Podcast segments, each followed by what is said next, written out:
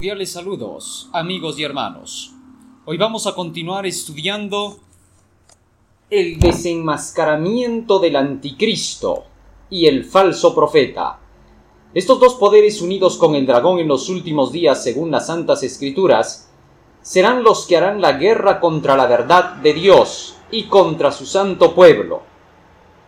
Sin duda, las escrituras proféticas nos dicen claramente cómo nosotros podremos librarnos de estos poderes, puesto que ellos son los que traerán el fin del mundo.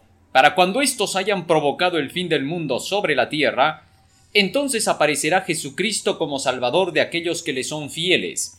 Precisamente es en el fin del mundo cuando Jesús viene por segunda vez. Él declaró que cuando veamos todas las señales del fin, sabremos que nuestra redención está cerca y que es hora de levantar nuestras cabezas.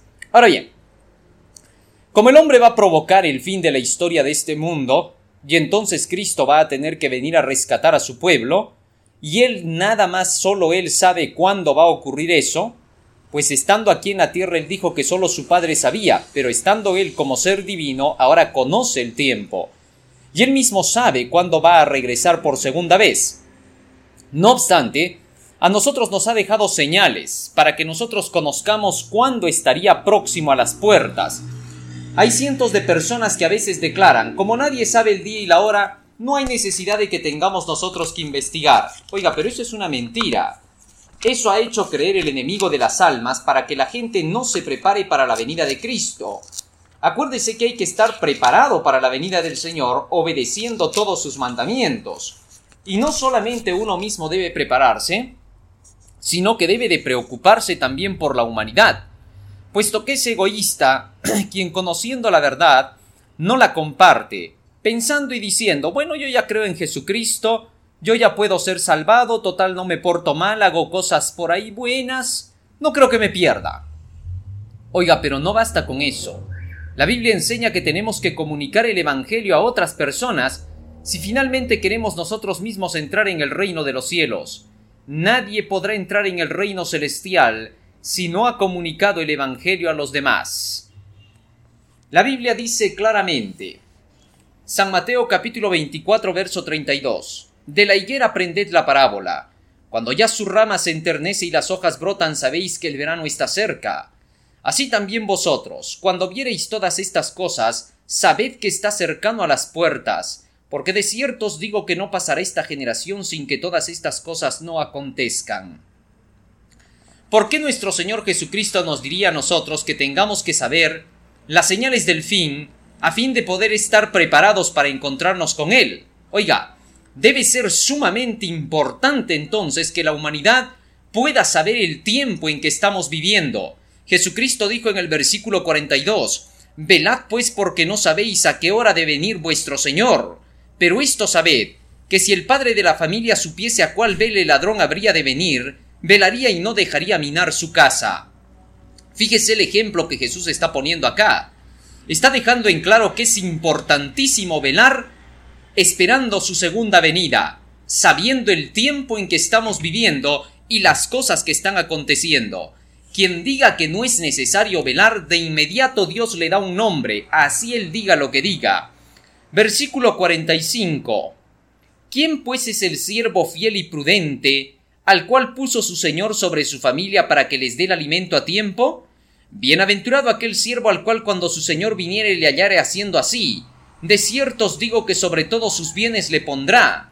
Pero si aquel siervo malo dijere en su corazón, mi señor se tarde en venir, y comenzare a herir a sus consiervos y aun a comer y a beber con los borrachos, vendrá el señor de aquel siervo en el día que no espera y a la hora que no sabe, y le cortará por la mitad y pondrá su parte con los hipócritas, y allí seré lloro y el crujir de dientes.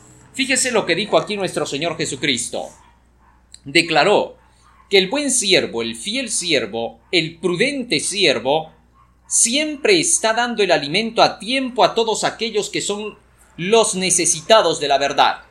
Pero el mal siervo, el malvado, el perverso, solamente declara mi Señor se tarda en venir. No es el momento en que va a venir. ¿De qué te preocupas tanto? No va a pasar nada. Todo está bien. Esas frases son claves del mal siervo. el imprudente siervo que solamente busca sus placeres. Oiga, estamos en ese tiempo. Sin duda Jesucristo sabía que existirían personas así y se adelantó a decírnoslo a través de, la profecía.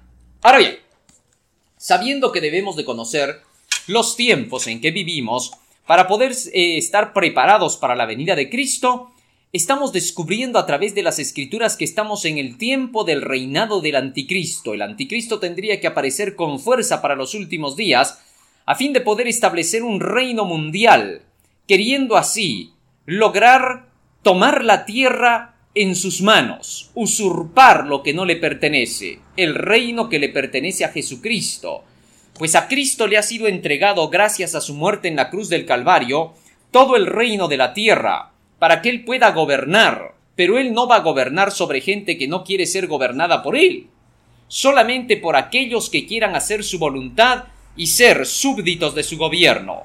Él no obliga a nadie, pero no podrá tener jamás de ninguna manera ninguna persona dentro de su gobierno. Los que finalmente no acepten la salvación que él ofrece terminarán perdiendo sus propias almas y su vida. Ahora bien, dentro de estas profecías que anuncian el reinado del anticristo para los últimos días, hemos descubierto, en principio, que en Apocalipsis capítulo 13, donde se habla acerca del anticristo en una forma simbólica, como una bestia de siete cabezas y diez cuernos, nos señala directamente al poder del Roma papal. Es el papado de donde es, es del papado de donde saldrá el famoso anticristo que vivirá en los últimos días y que hará la guerra al pueblo del Señor. El famoso Papa Negro de quien tanto hablan hemos descubierto que no es otra cosa que el mismo Papa que tomará en sus manos el mundo pidiendo el nuevo orden mundial y el gobierno mundial. Estas cosas nos muestran a las claras que en los últimos días habrá un movimiento tremendo, hecho por Roma, Roma religiosa en este caso. Ahora, pero no solamente el poder de la bestia o anticristo está mencionado como que va a formar parte del escenario mundial del juicio final, porque todo esto es para el fin del mundo, ¿ah? No solamente él, descubrimos también al dragón. Apocalipsis capítulo 16, versículo 13 y 14 dice la escritura. Vi salir de la boca del, del dragón, y de la boca de la bestia y de la boca del falso profeta, tres espíritus inmundos a manera de ranas. Aquí se mencionan tres poderes, el dragón, la bestia y el falso profeta. Los tres van a provocar que llegue el fin del mundo, el fin del mundo estará caracterizado, uno, por el desastre de todas las cosas que existen sobre la Tierra, a través de terremotos, inundaciones, tempestades, guerras, enfermedades y todo tipo de males. Y también, por el otro lado, será que estos poderes provocarán el fin del mundo, procurando destruir aún a los mismos fieles, llevarán a cabo una tremenda persecución sin precedentes, contra aquellos que los quieran desenmascarar. Dios va a levantar por toda la tierra a miles y miles de personas que van a desenmascarar los planes del anticristo y de aquellos que se le han unido. Y debido a esto, ellos procurarán silenciarlos, querrán exterminarlos, acabarlos, desaparecerlos de la faz de la tierra, y, en realidad, matarán a muchos de ellos, pero un gran tanto de todos los hijos de Dios permanecerá protegido por él, y vivirán hasta la segunda venida de Cristo, y serán trasladados vivos al cielo para reinar con él. Ahora, se menciona entonces, dije, a tres poderes, el dragón, la bestia y el falso profeta. Al dragón ya lo hemos descubierto que es el ocultismo. Nos faltaría solamente uno, el falso profeta. ¿A quién se le conoce como el falso profeta en la Biblia? Libro de Apocalipsis. 19. Versículo 19 y 20. Y la bestia y los reyes de la tierra y sus ejércitos congregados estaban listos para hacer guerra contra el que estaba sentado sobre el caballo y contra su ejército. Y la bestia fue presa, y con ella el falso profeta, que había hecho las señales delante de ella con las cuales había engañado a los que tomaron la marca de la bestia y habían adorado a su imagen. Fíjese, aquí se menciona al falso profeta. El falso profeta dice que es el poder que ha hecho las señales delante de la bestia, todos los prodigios. ¿Quién es ese? Vamos a seguirlo buscando. Apocalipsis capítulo 13. ¿De quién se dice que ha hecho las señales delante de la bestia? Apocalipsis capítulo 13. Versículo 11. Después de esto vi a otra bestia que subía de la tierra, una segunda bestia, y tenía dos cuernos semejantes a los de un cordero, pero hablaba como un dragón. Y ejerce todo el poder de la primera bestia en presencia de ella, y hace a la tierra y a los moradores de ella adorar la primera bestia cuya llaga de muerte fue sanada. La primera bestia a la cual se está haciendo mención aquí es la que está en el versículo 1 hasta el versículo 10 y que hemos descubierto que representa al sistema del papado, de donde sale el anticristo para los últimos días. El famoso papa negro, llamado así, pues, ¿no? Ahora, aquí dice que se levantará otra segunda bestia, es decir, otro poder imperial, otro reino poderoso, otra potencia mundial, y que esta segunda bestia haría que adoren a la primera, es decir, que esta segunda bestia se va a unir con el Papa Negro, con el Anticristo. El llamado así Papa Negro, no porque la, Biblia no dice ni de, nada de ningún Papa Negro, le voy diciendo, ¿ah? Dice simple y llanamente que del papado saldrá un poder, ¿no? O mejor dicho, uno de ellos, que al final será llamado el Anticristo. Pero en realidad todo este sistema es conocido con ese nombre pero por lo que hará este último, se le llama así el anticristo que tendría que venir, el inicuo, el hombre de pecado, el hijo de perdición. Ahora, este poder recibirá apoyo de la segunda bestia, que aquí está representada como una bestia que es semejante a un cordero, pero que habla como dragón. Ahora, la semejanza que tiene de cordero dice que es la de los cuernos tenía dos cuernos semejantes a los de un cordero. La bestia en sí no tiene aquí una forma definida, porque dice que los cuernos son semejantes a los de un cordero, por eso se toma como que esta bestia es representada a veces en dibujos como un cordero con sus dos cuernos, pero con una boca de dragón. Sin embargo, la figura nos deja en claro que aquí los cuernos son como de cordero, y termina hablando como un dragón. Esta segunda bestia o imperio o potencia mundial que surgiría después de la caída de el papado en 1798. Hagamos un poquito de memoria. Desde el versículo 1 hasta el 10 cuando hablamos sobre el papado, vimos que este poder tendría una herida mortal. Apocalipsis 13:3. Vi una de sus cabezas como herida de muerte, pero la llaga de su muerte se sanó y se maravilló toda la, tierra en pos de la bestia. Esta herida mortal fue infligida sobre el papado en 1798 por Napoleón Bonaparte, cuando destituyó al Papa Pío VI de su trono pontificio y le quitó los estados del Vaticano. Y así se cumplió que una de sus cabezas fue herida mortalmente. Pero ahora, después de esa fecha de 1798, se ve que la segunda bestia ya está subiendo sobre la Tierra. No va a empezar a subir, sino ya está subiendo sobre la Tierra. Y obviamente esta es una potencia mundial que aparecería después de 1798 surgiendo sobre la Tierra ya. ¿Quién podría ser? Mientras que la primera bestia dice en el versículo 1 yo me paré sobre la arena del mar y vi una bestia subir del mar, de esta segunda bestia dice después vi otra bestia que subía de la tierra. Una sube del mar y la otra sube de la tierra.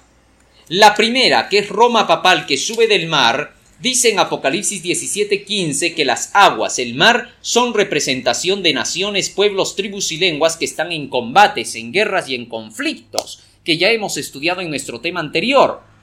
Evidentemente, Roma papal subió de en medio de los combates y los conflictos de la Europa antigua, donde habían pues luchas bélicas espectaculares. Pero ahora esta segunda bestia va a subir en un lugar pacífico, no es un mar turbulento, sale de la tierra, sube como una planta, casi sin ser fastidiada por nadie. en un lugar tranquilo relativamente.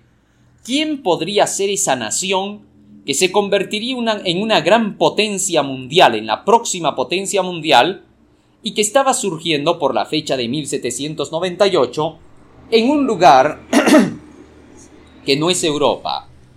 Bueno, por estas características, solo podemos pensar que son los Estados Unidos de Norteamérica, una nación que se iba a convertir en una potencia mundial después del imperio religioso romano, y que quedaría especialmente existiendo para los últimos días, y que le daría la mano a la primera bestia, es decir, a Roma papal, le daría su apoyo, porque el versículo 12, Apocalipsis capítulo 13, versículo 12 dice claramente que así sucederán las cosas, y ejerce todo el poder de la primera bestia en presencia de ella, yace a la tierra y a los moradores de ella adorar a la primera bestia cuya llaga de muerte fue sanada.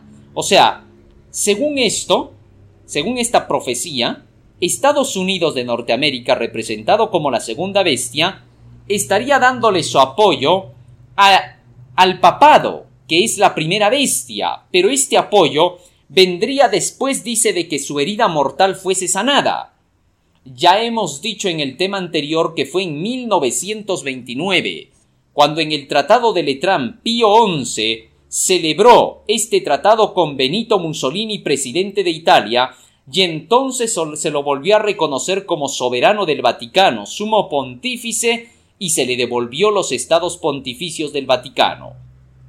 Así, la herida mortal se sanó, y desde ese momento debíamos de esperar hasta que finalmente esta herida quede cicatrizada, y entonces los Estados Unidos determine que va a dar todo su apoyo a esta primera bestia. Ahora, el llegar a la conclusión de que son los Estados Unidos de Norteamérica no es solamente el estudio que estamos haciendo. Hay muchas personas que declararon lo mismo, y profetas que también declararon lo mismo. Así como para el sistema del Papa Negro, hay profecías que declaran que éste saldrá de Roma, aparte de la Biblia, que éste saldrá de Roma y que existirá para los últimos días, también hay otros profetas que declararon que los Estados Unidos de Norteamérica están representados por la segunda bestia. Por ejemplo, tenemos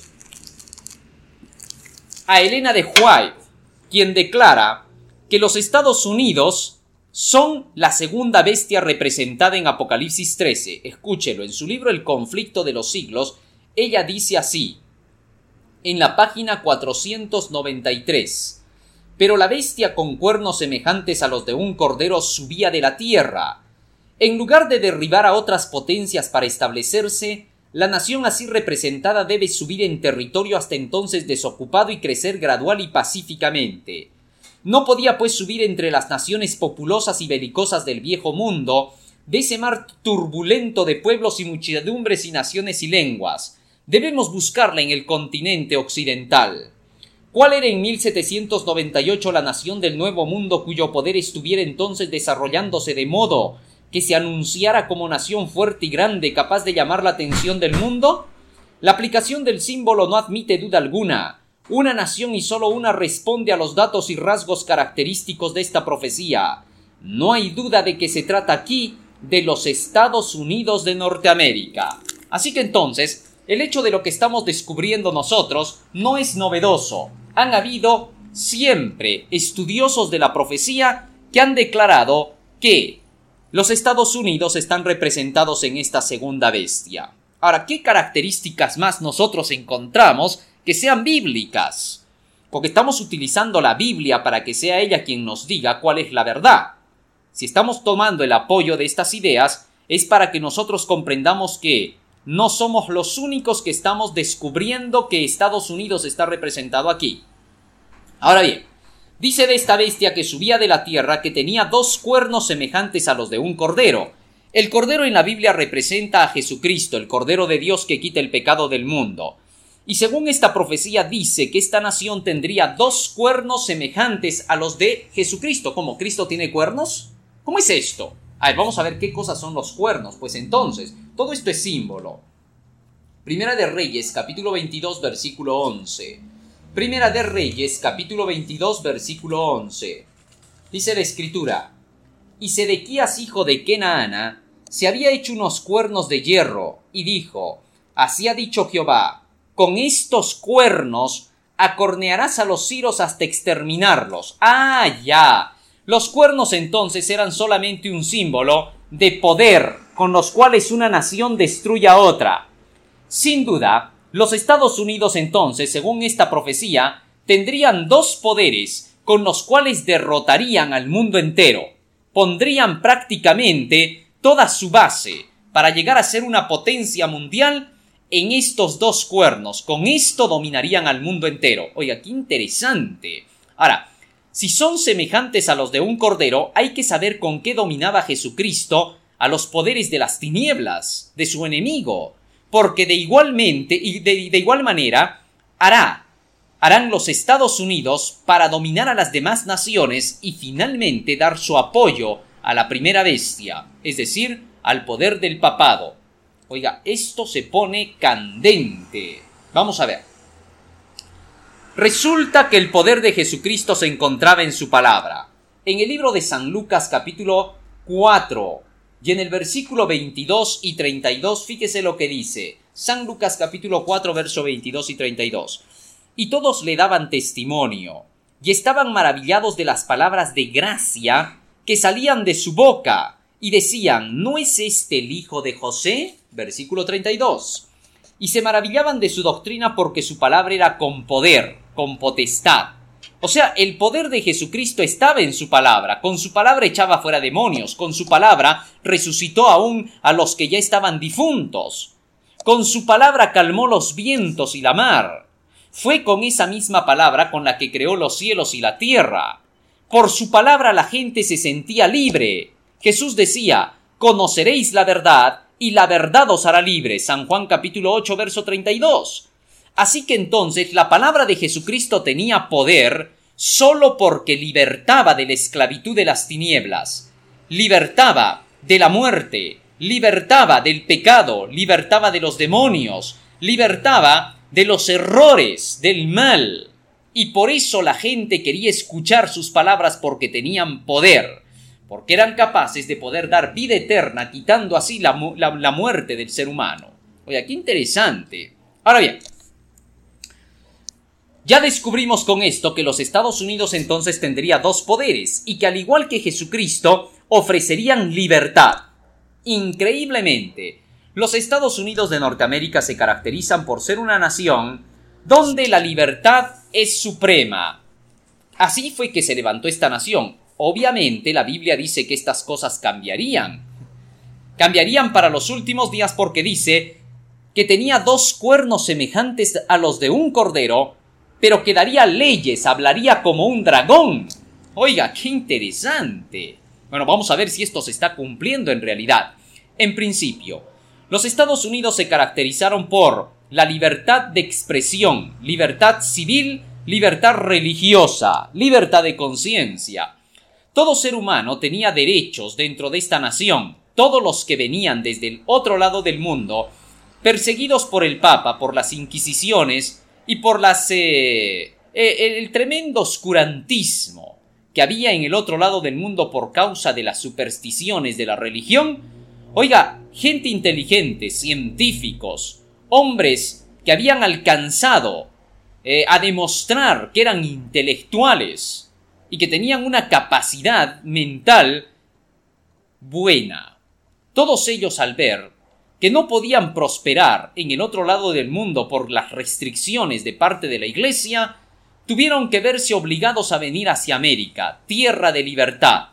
Pero no solamente se vinieron aquellos que eran cerebros, también se vinieron del otro lado del mundo, aquellos que eran perseguidos por su fe y sus creencias.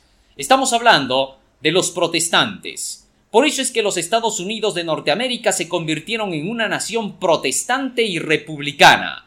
Una nación que no tenía ni rey ni papa, y que demostró ser mucho mejor que tener rey y papa. Oiga, así demostró Estados Unidos que por confiar en Dios, porque Dios era lo primero dentro de esta nación, porque los que llegaron hasta estos lugares eran gente que creía en Jesucristo y que habían sido perseguidos por esa causa.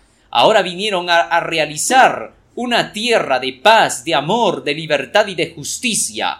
Y Dios bendijo grandemente a esta nación, la multiplicó, porque durante ese periodo utilizaba el poder de Jesucristo, su palabra. Pero desgraciadamente la Biblia nos presenta un cuadro desastroso para los últimos días. Esta nación, de haber sido una luz para el mundo, se convertiría en tinieblas. Oiga, qué tremendo. Eso es lo que está diciendo la Biblia. Y que esta nación llegaría finalmente a hablar como un dragón. Una nación habla por medio de sus leyes. Obviamente las leyes de esta nación se volverían tan opresivas, según la profecía, hasta el punto de levantar persecuciones espantosas, terribles. Así lo presenta la profecía. Fíjese, Apocalipsis capítulo 13. Libro de Apocalipsis capítulo 13, versículo 11 y 12. Después vi otra bestia que subía de la tierra y tenía dos cuernos semejantes a los de un cordero, pero hablaba como un dragón, y el dragón hemos visto que es Satanás. El ocultismo, el satanismo, ¿qué significa esto?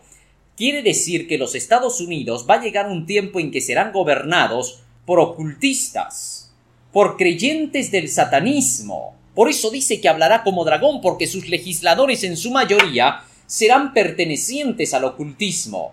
Y de esta manera esta nación se volverá opresiva, poderosamente engañadora, malvada y perversa, porque el versículo 12 dice, ejerce todo el poder de la primera bestia en presencia de ella, y hace a la tierra y a los moradores de ella adorar la primera bestia cuya llaga de muerte fue sanada. Qué interesante.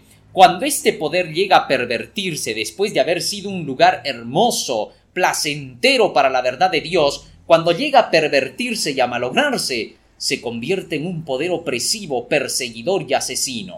Igual que la primera bestia, y como se caracterizan con la primera bestia, se terminan dando la mano los dos. Y cuando los dos se dan la mano, como decimos en el mundo, mamita, oiga, será terrible. ¿Sabe por qué? Fíjese, versículo 13, sigo leyendo, Apocalipsis 13, 13 hasta el 15. Y hace grandes señales de tal manera que aún hace descender fuego del cielo a la tierra delante de los hombres, y engaña a los moradores de la tierra, por las señales que le ha sido dado hacer en presencia de la bestia, mandando a los moradores de la tierra que hagan una imagen a la bestia que tiene herida de cuchillo y que ha vivido, la que se sanó. Y le fue dado que diese espíritu a la imagen de la bestia, para que la imagen de la bestia hable, y hará que cualquiera que no adore la imagen de la bestia sea muerto. Ahora, fíjese, dice que esta segunda bestia, Estados Unidos de Norteamérica, engaña a los moradores de la tierra por las señales que se le ha permitido hacer delante de la bestia, delante del, poder romano. Y en Apocalipsis 19 hemos leído que el falso profeta es el que hace las señales delante de la bestia para hacer adorarla, para que reciban su marca. Así que el falso profeta no es otro que los Estados Unidos de Norteamérica protestantes, mientras que Roma papal representa la primera bestia, el protestantismo, que se unirá con el ocultismo, será representado por la segunda bestia. Y cuando esto ocurre, increíblemente viene el desastre de esta nación. Oiga, porque esta nación comenzará a imponer leyes, leyes opresivas, hasta el punto que hará implantar la marca de la bestia. No será la bestia misma quien pida que el mundo entero tenga que este, recibir su marca, no. Serán los Estados Unidos de Norteamérica los primeros en apoyar al papado para que su marca de autoridad pueda ser implantada, implantada sobre la tierra. Versículo 15. Apocalipsis 13:15. Le fue dado que diese espíritu a la imagen de la bestia, para que la imagen de la bestia hable, y hará que cualquiera que no adore la imagen de la bestia sea muerto. Quien no quiera recibir las órdenes que dé esta nación, cuando se comporte igual que la primera bestia, oiga, la pagarán con su vida. ¿Qué, ¿Qué cosa es pues entonces esta marca de la bestia y cómo se llevará a cabo? ¿Y cuándo es que estos dos poderes trabajarán juntos? Bueno, echemos un vistazo a la historia para ver cómo se ha venido cumpliendo toda esta parte profética. En principio dice acá que estas dos bestias llegan a unirse. Estamos hablando de los Estados Unidos y Roma. Bestias se les llama a los imperios, ya eso lo hemos estudiado en el tema anterior, ¿no es cierto? Cuatro bestias, cuatro imperios, Babilonia, Persia, Grecia y Roma. Y ahora dos bestias, dos imperios más, Roma y los Estados Unidos de Norteamérica. Ahora bien, según esta profecía estos dos poderes debían de unirse. ¿Cómo comenzó el asunto? Después de las persecuciones de la Edad Media, después de la Inquisición, cuando Roma cae en manos de Napoleón Bonaparte, los protestantes y Roma no podían mirarse a la cara fácilmente. Habían heridas terribles, llagas abiertas que hacían que estos dos poderes se mantuviesen distantes. Pero a medida que han ido pasando los años todo ha ido cambiando. ¿Esto a razón de qué? De que la mayoría de iglesias protestantes dejaron de predicar acerca de estos temas y de las cosas que estos poderes, que este poder de Roma había realizado durante el tiempo de la Edad Media, y que había que tener cuidado de que se vuelvan a repetir. Al olvidarse esta nación de estos asuntos y no hablar sobre estos temas profundamente, oiga, muy pronto, esta nación norteamericana comenzó a acceder a varios detalles presentados por Roma. Y en el tiempo del mandato del presidente Ronald Reagan, se llevó a cabo una alianza llamada hasta el día de hoy la Alianza Santa. Si usted quiere saber de qué se trata esa, esa Alianza Santa y los documentos que la puedan confirmar, Busque en Internet en la palabra Alianza Santa Estados Unidos de Norteamérica.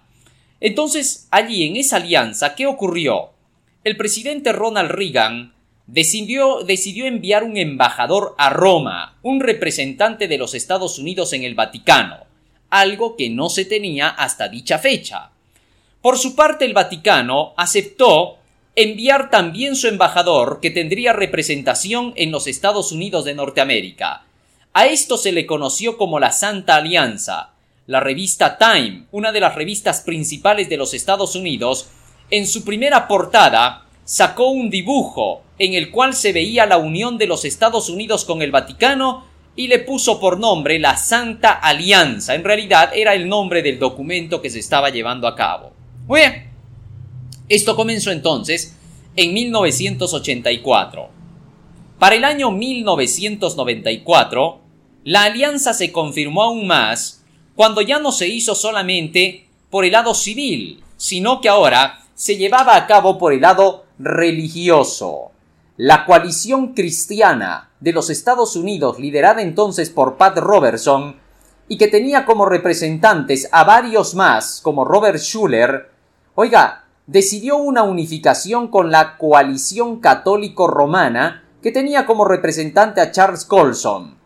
En esa ocasión, ambos, protestantes y católicos, decidieron unirse como líderes, como instituciones, a través de este documento que firmarían llamado el documento ECU. De hecho, los fieles de estas iglesias, de ambas iglesias, a nivel mundial, muchos no están enterados de estos asuntos. Siguen pensando que la separación entre ambos poderes continúa.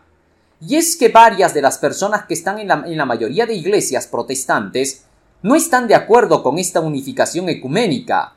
Por el contrario, la rechazan.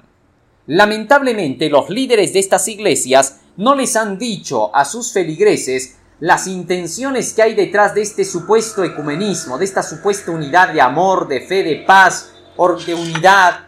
Oiga, todo eso es simplemente un mal camino. La Biblia le llama error. Puede que sean sinceros los que están llevando a cabo esta unión, como tampoco no, pues otros lo hacen por intereses personales y políticos. Ahora, sea cual fuere la situación, Dios no mide el acto por la sinceridad, sino por la obediencia. Lo que Dios mira no es meramente sinceridad. Uno puede sinceramente hacer cosas negativas y malas, y las hace porque cree que las tiene que hacer. Eso no lo va a llevar al cielo, su sinceridad no va a salvar a nadie, pero la sinceridad unida con la verdad es otra cosa. Cuando una persona es sincera en la verdad, y para ser sincero en la verdad hay que conocer la verdad. En las religiones que buscan el ecumenismo, se habla de ser simplemente sincero, y que no interesa tanto conocimiento de la Biblia, ¿para qué tanta sabiduría? El mucho conocimiento a veces ni siquiera es practicado, ¿para qué queremos tanto conocimiento dicen los líderes ecuménicos o apóstatas, llamados así por en la Biblia. ¿no? Y estos líderes ecuménicos, con estas enseñanzas que supuestamente tienen lógica, pero que en realidad son aberraciones bien preparadas, teorías bien alambicadas, oiga, hacen creer a la gente que es necesaria esta unidad religiosa. Cristo pidió la unidad en su palabra, pero no ha pedido la unidad fuera de la verdad, por favor. Él dice claramente en el libro de San Juan, en el capítulo 17, hablando acerca de la necesidad de la unidad de su pueblo con él y de su pueblo entre sí mismo. San Juan capítulo 17, versículo 21. Para que todos sean una cosa como tú, oh Padre, en mí y yo en ti, que también ellos sean en nosotros una cosa, para que el mundo crea que tú me has enviado. Fíjese lo que está diciendo aquí Jesús, que todos seamos una misma cosa, así como el Padre y el Hijo son una misma cosa, que así seamos con ellos una misma cosa, que lleguemos a la unidad. Pero cuando Él dice esto, hay un contexto. Los versículos anteriores nos dicen sobre qué base está pidiendo Jesús que seamos unidos. San Juan capítulo 17 versículo 17. Santifícalos en tu verdad tu palabra es la verdad, tu palabra es la verdad, santifícalos en la verdad. Como tú me enviaste al mundo, también los he enviado yo al mundo. Y por ellos yo me santifico a mí mismo, para que también ellos sean santificados en la verdad. La verdad es la palabra, santifícalos en tu verdad, tu palabra es la verdad. Que todos sean santificados en ella. Verso 20. Mas no ruego solamente por estos, sino también por los que han de creer en mí por la palabra de ellos. ¿Cuál va a ser la palabra de ellos? La palabra que sale de la Biblia. Santifícalos en tu verdad, tu palabra es la verdad, y la verdad que llevan ellos es la palabra que llevan ellos. Y entonces cuando todos crean en una misma cosa, el versículo 22 dice, y yo, perdón, versículo 21 dice, para que todos sean una misma cosa. O sea, todos nosotros debemos de estar unidos por la verdad. No hemos de unirnos por cada una de las verdades que cada uno piensa tener. No. No se nos ha pedido eso. No se nos ha dicho que saquemos lo mejor del otro. Ah, los hindúes tienen cosas buenas, nos vamos a unir en ellas. Ah, aquellos de la religión X tienen cosa buena, nos vamos a unir por eso con ellos. No, eso no es unidad, eso es interés personal algo de provecho se quiere sacar de todo eso. La verdadera unidad es cuando todos escuchen la palabra de ellos, de aquellos que llevan la verdad, por la cual son santificados, entonces todos seremos una misma cosa. No antes de eso. Mentira es. No va a haber unidad de ninguna manera a menos que sea por la verdad. Esto, San Juan capítulo 17, versículo 14 dice, Yo les he dado tu palabra, y el mundo los aborreció, porque no son del mundo como tampoco yo soy del mundo. Fíjese ahora lo que dice Cristo, yo les he dado tu palabra, le está diciendo a su Padre, la Biblia, y por eso el mundo los aborreció. Si el mundo no decide unirse en la verdad del Evangelio, porque simple y llanamente los cristianos son flojos para llevar el Evangelio a toda la tierra, o no quieren llevar el Evangelio tal como está escrito, sino solo como la tradición lo declara, entonces van a llegar a unirse de una manera equivocada y errada, opuesta a lo que Dios pidió. De manera que entonces los que estudian la Biblia saben que el movimiento ecuménico que se está dando ahora no tiene bases en la Biblia, porque el mismo movimiento ecuménico tiene por principio declarar que no necesitamos tanto conocimiento de la Biblia para ser salvos, que quien nos salva es Jesús. Oiga, esto ya es el tremendo error. Jesucristo no va a salvar a nadie sin su palabra. Eso es imposible. Cristo ha dejado enseñanzas por las cuales el hombre será salvado. El apóstol Pablo es enfático cuando dice en el libro de Segunda de Timoteo, en el capítulo 3 y en el versículo 15, y que desde la niñez has sabido las escrituras, las cuales te pueden hacer sabio para la salvación por la fe que es en Cristo Jesús. De manera que las santas escrituras nos han sido dadas con el propósito de que podamos ser salvados. Así que cuando se declara que no vamos a ser salvos por el conocimiento de la palabra, es engañarla a la gente, es mentirle. Y precisamente, en los Estados Unidos de Norteamérica, las iglesias principales de los Estados Unidos se van a unir en estos puntos comunes de doctrina y van a concluir por unirse finalmente con el poder romano. Y ya hemos visto que esto sucede desde 1994. Así, la coalición católica y la coalición evangélica se dieron la mano y en el año 2000 Juan Pablo II llegó a reunir ya a todos los religiosos. Estamos hablando tanto de los orientales como los shintoístas, budistas, todos los istas del otro lado del mundo. Se unieron con el catolicismo y se unieron con el protestantismo todos juntos en oración por la paz mundial. El pretexto fue la oración por la paz Miles fueron sinceramente para hacer esa oración, sin saber que lo que se estaba buscando simplemente era ecumenizarlos. Oiga, qué terrible situación. Pero bien, pasada esa fecha, se ha venido trabajando para que este ecumenismo se fortalezca más, y en efecto se ha venido fortaleciendo. Ha venido tomando forma y poder.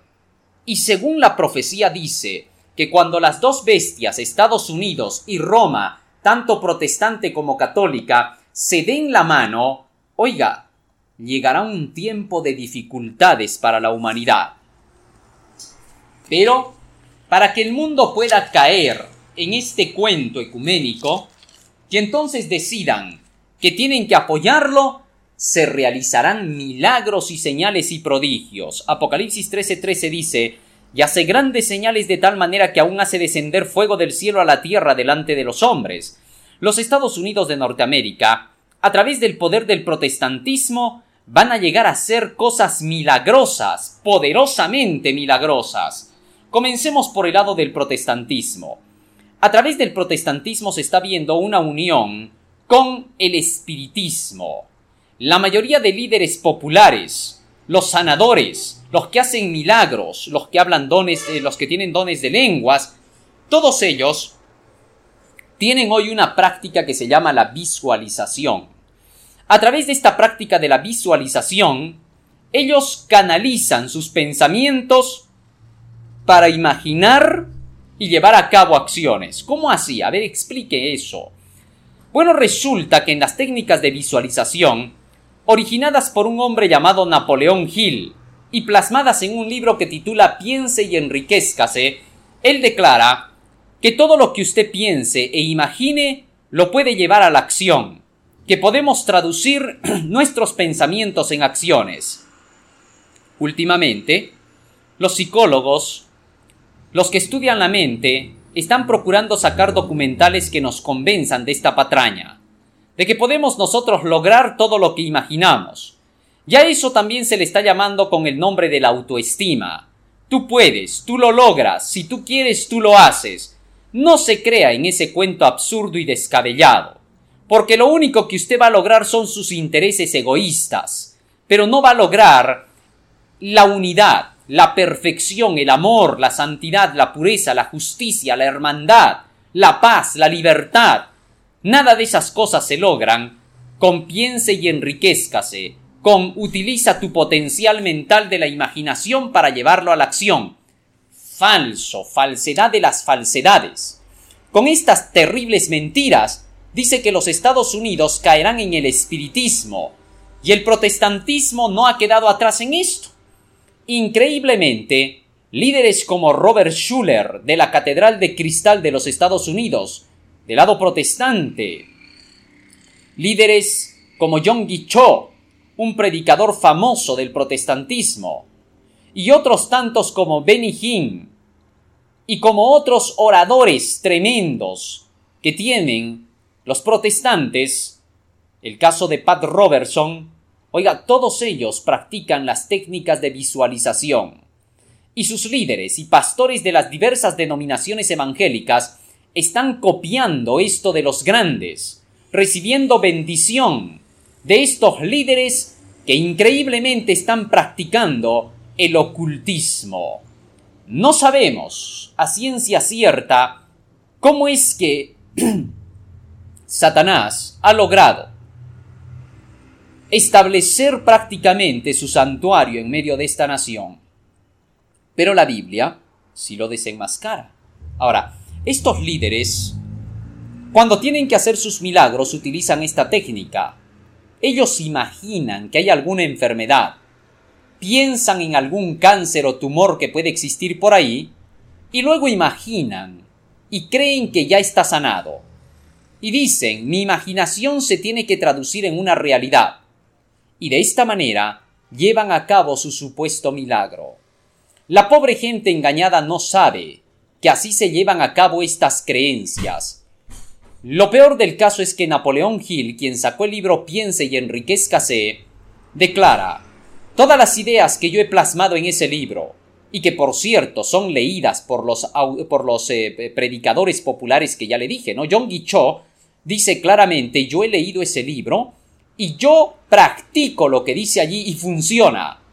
Robert Schuller dice, yo he leído ese libro y te, te, te, te digo, léelo, porque sí funciona. ¿Cómo puede ser que estos grandes líderes que hablan de Jesucristo puedan decir que las ideas de Napoleón Hill funcionan cuando el mismo Napoleón Hill dice espíritus de los maestros sabios de la antigüedad me vienen a, a, visitar durante las noches para traerme el conocimiento que yo plasmo en mi libro. ¿Será posible? Napoleón Hill sabe muy bien que sus ideas son anticristianas, que él practica el ocultismo, el satanismo y que los supuestos espíritus no son más que demonios, ángeles caídos, que vienen a traerle este conocimiento. ¿Y cómo puede ser posible que líderes cristianos estén utilizando y creyendo en estas patrañas asquerosas de las tinieblas, y todavía las estén utilizando para poder declarar ante el mundo que son milagros de Dios? Si usted quiere eh, enterarse más de asuntos como estos, puede usted conseguir el libro la seducción del cristianismo de David Hahn. En ese libro puede usted conocer mucho acerca de estas técnicas de visualización y contarle los orígenes de ella dentro de las iglesias protestantes llamadas cristianas. De esa manera, se cumple que el poder del protestantismo comienza a hablar como un dragón, a través primero de la iglesia. Oiga, increíblemente que por el lado religioso esta nación tenga su caída. Y luego dice más, que los prodigios iban a ser realizados por toda la nación. Increíblemente, el ocultismo está desarrollando ideas extravagantes en esta nación y está metido dentro de las armas que se están preparando en esta nación. Ya hemos hablado de instituciones como HAR, que utilizan el clima como un arma para poder destruir a sus enemigos. Lo curioso de este asunto es que ya en Alemania Adolf Hitler utilizaba ciertas ideas de esta magnitud y llegó a crear aparatos que eran totalmente peligrosísimos para un combate bélico. Y se ha descubierto que este hombre era satanista hasta el extremo. Himmler, su brazo derecho, era un ocultista consumado, y todas las ideas que tenía Hitler eran traídas por el ocultismo hacia su mente a fin de poder llevar a cabo conquistas mundiales. Por poco llega a gobernar el mundo. ¿Por qué? Porque Satanás le estaba dando el conocimiento. Desgraciadamente los aliados cuando destruyeron Alemania, oiga, se llevaron un sinfín de documentos basados precisamente en las ideas ocultistas de Hitler. Y desgraciadamente no han faltado hombres que han empezado a utilizar esa tecnología. Pruebas de eso, oiga, a cada momento se están pasando documentales en History Channel, Discovery Channel y en otros canales más que nos hablan acerca de cómo estas cosas han sucedido en la realidad. Ya esto no es una cosa oscura, no es una cosa que está escondida, está siendo revelada constantemente, las noticias lo están presentando a cada momento, para que todos nosotros podamos estar enterados. Un cristiano culto es un cristiano salvador de almas. Ahora bien, aquí dice más Apocalipsis capítulo 13 verso 14, y le fue dado, y engaña a los moradores de la tierra por las señales que le ha sido dado hacer en presencia de la bestia, mandando a los moradores de la tierra que hagan la imagen de la, bestia que tiene, que tiene la herida de espada y vivió. Y le fue dado que diese espíritu a la imagen de la bestia, para que la imagen de la bestia hable y hará que cualquiera que no adore la imagen de la bestia sea muerto. Y hacía que a todos, pequeños y grandes, ricos y pobres, libres y esclavos, se les pusiese una marca en su mano derecha o en su frente. La marca. La Biblia dice que la marca de Dios es el día sábado, ya lo hemos estudiado en temas anteriores. Libro de Ezequiel capítulo 20, versículo 12 y 20, dice la escritura claramente. Y les di también mis sábados, que fuesen por señal entre mí y ellos, para que supiesen que yo soy Jehová que los santifico. Según esta porción de la Biblia, se declara que el sábado es una señal que Dios nos ha otorgado, para que sepamos que Él es el que nos santifica. Sin duda, el sábado es el sello de Dios, y hemos estudiado que fue en el año 321 de la era cristiana, cuando Constantino cambió el sábado por el domingo porque él adoraba al dios Sol, y al Sol se le dedicaba el día domingo, el Dies Domini Solaris. Ahora, este día, que ha sido cambiado por el sábado, se ha constituido en la marca de autoridad de Roma, y Roma lo reconoce así. Si usted quiere saber, puede buscar en Internet la palabra marca de autoridad Roma y va a leer los mismos escritos de la Iglesia romana que reconocen al domingo como su día de autoridad, como la marca de autoridad de su iglesia. Búsquelo, por favor, para que usted se convenza, porque estas cosas uno las tiene que analizar para su salvación. Ahora bien, según esta profecía, serían los Estados Unidos de Norteamérica quienes impondrían el asunto del domingo. ¿Cómo comenzó esto? En 1886, en los Estados Unidos de Norteamérica, un movimiento empujado especialmente para poder romper la ley de Dios, se levantó declarando que querían 48 horas laborales. En la apariencia el movimiento pedía algo justo, y en realidad era algo justo el evitar que la gente fuese explotada, puesto que estaba siendo explotada y se le hacía trabajar más de lo, de lo debido. Entonces, ¿qué pasó? Que este movimiento, oiga, que pudo haber pedido que el sábado sea el día de descanso, de paz y de alegría, se levantó a pedir el día domingo. ¿Por qué razón si la Biblia no aprueba eso? En una nación protestante bíblica por excelencia como era Estados Unidos, todos debieron de haber apoyado la verdad del sábado y debieron haber pedido como en los días de Moisés. Ahí se reconoce a los verdaderos, a los fieles profetas de Dios. Por eso se le llama falso profeta Estados Unidos.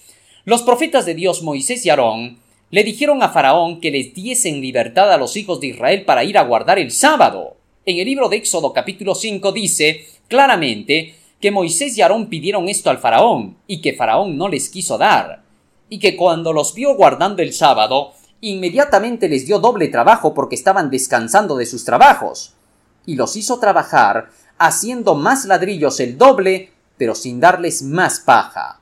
Oiga, ahí se nota que los profetas de Dios piden que se guarde el día sábado a los paganos, pero los paganos aman el domingo. De manera que entonces igual sucedió en los Estados Unidos. Increíblemente esta nación comenzó a apoyar el, lado pagano y no el lado cristiano. Los Estados Unidos de Norteamérica comenzaron a demostrar que el espiritismo estaba controlándolos, así que se pidió las 48 horas laborales. Durante ese periodo hasta el año de 1912 y 13, varias otras naciones en el mundo siguieron el ejemplo de los Estados Unidos, y todos en sus constituciones hoy tienen leyes que declaran que el domingo fue establecido como el día de reposo. Pero se vio que esto fue un fracaso, porque en varias naciones, como la gente era obligada a descansar el domingo, se dedicaban a la borrachera y la delincuencia. Es que así no se impone, pues, la verdad. Ahora, según esta profecía en estos últimos días tiene que volver a ocurrir, lo mismo. Y resulta que la Organización Internacional del Trabajo ha vuelto a proclamar abiertamente y con fuerza que las 48 horas laborales deben de cumplirse. Y todos los países que trabajan a través del TLC de los tratados de libre comercio, dentro de las reglas de libre comercio, declaran que son 15 millones de dólares de multa para las naciones que no hagan cumplir que se trabaje las 48 horas laborales de lunes a sábado. Oiga, estas cosas nos dicen que los Estados Unidos de Norteamérica están empujando hacia la marca de la bestia. En nuestro próximo tema vamos a estudiar cómo ahora que ya hemos descubierto estos tres poderes, al dragón, que es el espiritismo, a la bestia, que representa el sistema del papado, y al falso profeta, que representa al protestantismo, que se ha unido con el espiritismo. En nuestro próximo tema veremos que estos tres traerán el fin del mundo. ¿Cómo se realizará el fin del mundo? ¿Qué ocurrirá? ¿Cómo será el desastre y la catástrofe final? Eso lo veremos en nuestro próximo tema. Por ahora, querido hermano, que el Señor te bendiga, que Él te guarde y que estas cosas puedan despertar tu corazón para buscar a Jesús como tu Salvador personal en la hora crítica del fin del mundo. Que el Señor te bendiga. Amén.